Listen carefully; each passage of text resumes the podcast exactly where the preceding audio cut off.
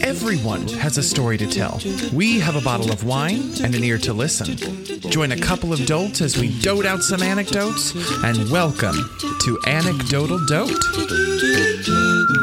Hello, everyone, and welcome to Anecdotal Dote, the podcast that celebrates the stories and storytellers in all of us. I'm John Seidenberg, the guy who had to hide his underpants from his masseuse just now. Joining me on this podcast is my spa treatment and co-host, Laura Arnold. I don't know what that means. Does that mean I relax you? I calm you down? Well, I was thinking more like when they have the foot scrub that has like the sand that like, you know, when you scrub it, it like takes all your dead skin off. I'm that? Yeah. I think this metaphor has been lost. I don't really know what anything means. I think our listeners are nodding their head and going, yeah, I agree with you. Yeah, totally. That so makes sense. Laura's laugh is the foot scrub of laughs. Abrasive, but also leaves you soft and smooth. Exactly. And makes you feel better than you did before. It's a backhanded compliment. Yeah, and I'm positive there's a lot of people in the world that agree with you. Okay, so you had to hide your underwear from the masseuse. Is it because just, like, you were shy about your underwear, or because, like, you had, like, what do they call those? Is like streaks? Don't say it. No, I did not have skid marks on my underpants. That's what I was looking for. Okay. Nope, that wasn't it. So, I had my monthly massage, which is my self-care thing that I do for myself. And that happened to be today. So I went and I had a late night one. So I showed up there and I had a 7:15 hour-long massage.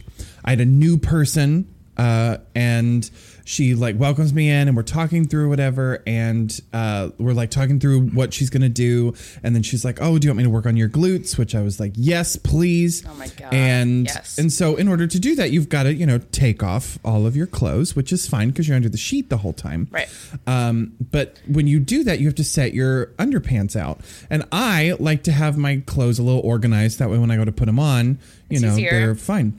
Yeah. Well, I go and I take off my clothes and I'm sitting on the table getting ready to lay down when I happen to notice the underpants that I'm wearing right now are stamped with like 50,000 Batman images. I'm wearing Batman underpants and it's just very clearly Batman underpants. And the bat logo on the waistband part glows in the dark on top of that. So it's you're in a dimmed room. You're in a dim room and you can just clearly see the bat signal calling for, you know, the Dark Knight to come rescue Gotham on top of my pile of clothes. So I was like, oh, no. And then I had to pile all of my other clothes on top of it before I, you know, hid my naked form underneath the sheet. That's hilarious. You should have just left him out. I bet she would have thought that was hilarious. I mean, I'm sure. I mean, of the horror stories, I'm sure a masseuse has, seeing a full-grown man wear Batman essentially underwear. Children's underpants is gotta be like just a fun little moment, right? You know, but like, because I'm sure that she gets like farted in her face multiple times a day. I'm sure she has to. Thank God I've never done that. I would just.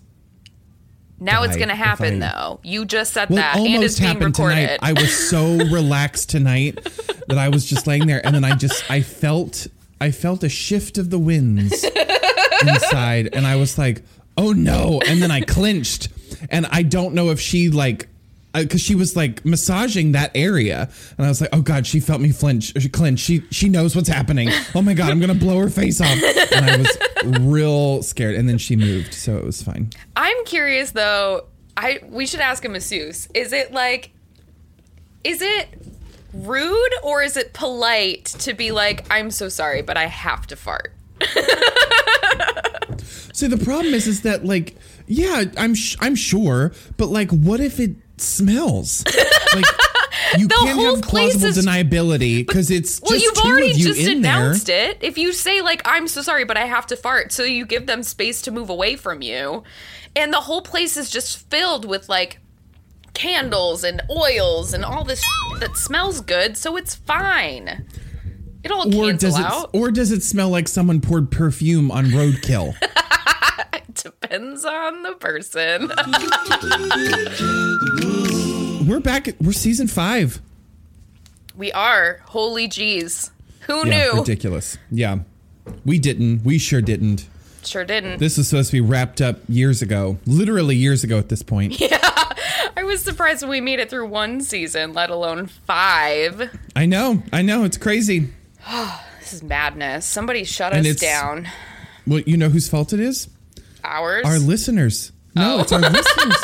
Is it? Our fault. We do it because our listeners listen and they see, yeah. You know, they're not very active. We still have that money floating around from last season. Yeah, I've got nobody has taken us up on. Yeah. We've got all those $5 we were ready to give out and not a single person ever sent in a story. So, but we know they're listening. And I've been bartending a lot, so I have a lot of like real fresh fries. I don't know what that means. Cut that out. No, I think we're going to leave that. How embarrassing. Anyway. But so yeah, season 5. It was really fun to do the snippets, to have some of our favorite guests from the past couple of seasons come back and give us some new stories. Mm-hmm. Always a hoot to have those people back. So that was really great. And Sean finally got to redeem himself. Did he though? Did he actually redeem himself? I think so. I think he did tell a good story, but I also have to say that he would have done the exact same freaking thing had we all been in the same room together. That's true. Circumstances are the only thing that saved him. Yeah. Yep. Yeah. So, yeah. Sorry, Sean. Love you, but let's be real. So what have we been up to since we concluded last season? Madness. Theaters are coming back. Yeah, which is so exciting and also extremely stressful. We're also in the midst of Cicada. Brood X is here. Or do you have cicadas where you were at? So, yes, but they haven't quite gotten up here yet. Like, August for us is like cicada season. So, we're not there yet. So, okay. So, you have not gotten Brood X. Right. The 17-year. Yeah, it's insanity down here. They are crazy banana pants. The funny thing was, is that Buck, my little pup, was bringing them into the house. He was like whenever we'd go out to use the bathroom, he would nip one and then have it in his mouth and then bring it in and leave it in the front, in the living room, and then forget about it. And I didn't notice until I was like, why are there so many cicadas in here? And then I realized he was bringing them in. Well, then I would catch him, and at one point, there were like 30 in my living room, and I was like, what is going on?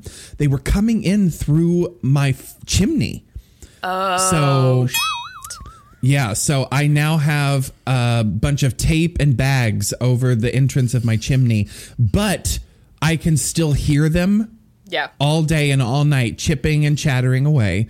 So I know when I go to take that off after Brood X finally dies, and there's going to be like thousands of dead carcasses of cicadas inside of my chimney. Now to our main segment, the anecdotal dote. Here's how it works. I have selected a random word that only I've seen. Your job is to tell the first true story inspired by the buzzword to pop into your head. Are you ready? Yes. Your word is piano. So my friend and friend of the podcast, Rob Doyle, one time after he heard I was going to be moving into this house, he mentioned to me that he felt it was very important that every home have a piano. Mm. And I was like, Rob, literally, why? I have a keyboard. I don't even really know how to play it anymore. I'm good. And he was like, no, every home needs a piano because it's like free entertainment when you have guests over. If you're entertaining, probably somebody in your like group of friends will know how to play piano, and then they sit down on the piano and you have entertainment for nothing. Now I have a piano that I paid $10 for from this lovely woman in Avoca, and it cost me almost $200 to get it tuned. Wow. Wow. And there's something wrong with something else, and I don't know how much that's going to cost me. It sounded very expensive. Wow. That sounds about right. You paid $10 for a piano that's costing you. And I had to convince her to take my money. It's because she knew what a hunk of junk that she was giving you. No, she really cared about the piano a lot. And it meant a lot that it went to somebody who cares about it. And when I called her and told her what Rob had said, she was like, oh my God, I love that. But now it's costing me a lot of money. Have you, those pianos that have the, it has preloaded songs in it, and then you can hit play and it will play the song. My godmother has a baby grand piano that has one of those things installed in it where you can just hit play and it plays itself. Mm-hmm. Yeah, it's magical. Well, my high school teacher had one of those. And so whenever a sub would come in, because my teacher was out, I would sit at the piano and hit that and then pretend to play Rachmaninoff or Beethoven or something. Yeah. And she would be super impressed. And then she'd be like, oh, you can accompany us today. And then she'd put the sheet music for the song we were singing down. And I'd be like, oh, I just sprained my finger. I can't play now. All right, Laura, we are back at it. And, whew, how you feeling? Season 5. Wowza. I'm not ready. Super exciting. I'm like... Yeah, well, it's here. Yeah, right? Ready or not, here we come. Yeah, woohoo. Thank you so much for listening to today's episode. Don't forget to share this pot. Ooh. Who's a stumbling now? Don't forget to share this podcast with your friends. Do you have a story to tell our listeners? Want to be a guest? Write to us at theanecdotaldote@gmail.com and let us know. Remember, everyone has a story to tell, especially you. So send those prompts in. We're excited to listen. Thanks for listening. We'll see you next week. I mowed my lawn today, right? Mm-hmm. And of course, I'm going to have a beer after I mow my lawn. So I did, but I also needed to shower, and you know me, I love a shower beer. Oh, yes. So I took my beer to the shower with me, like one does. Yes, like one does. like you do. You know, just casual like. I have these suction cup bar of soap dishes suction cupped to my wall in my shower.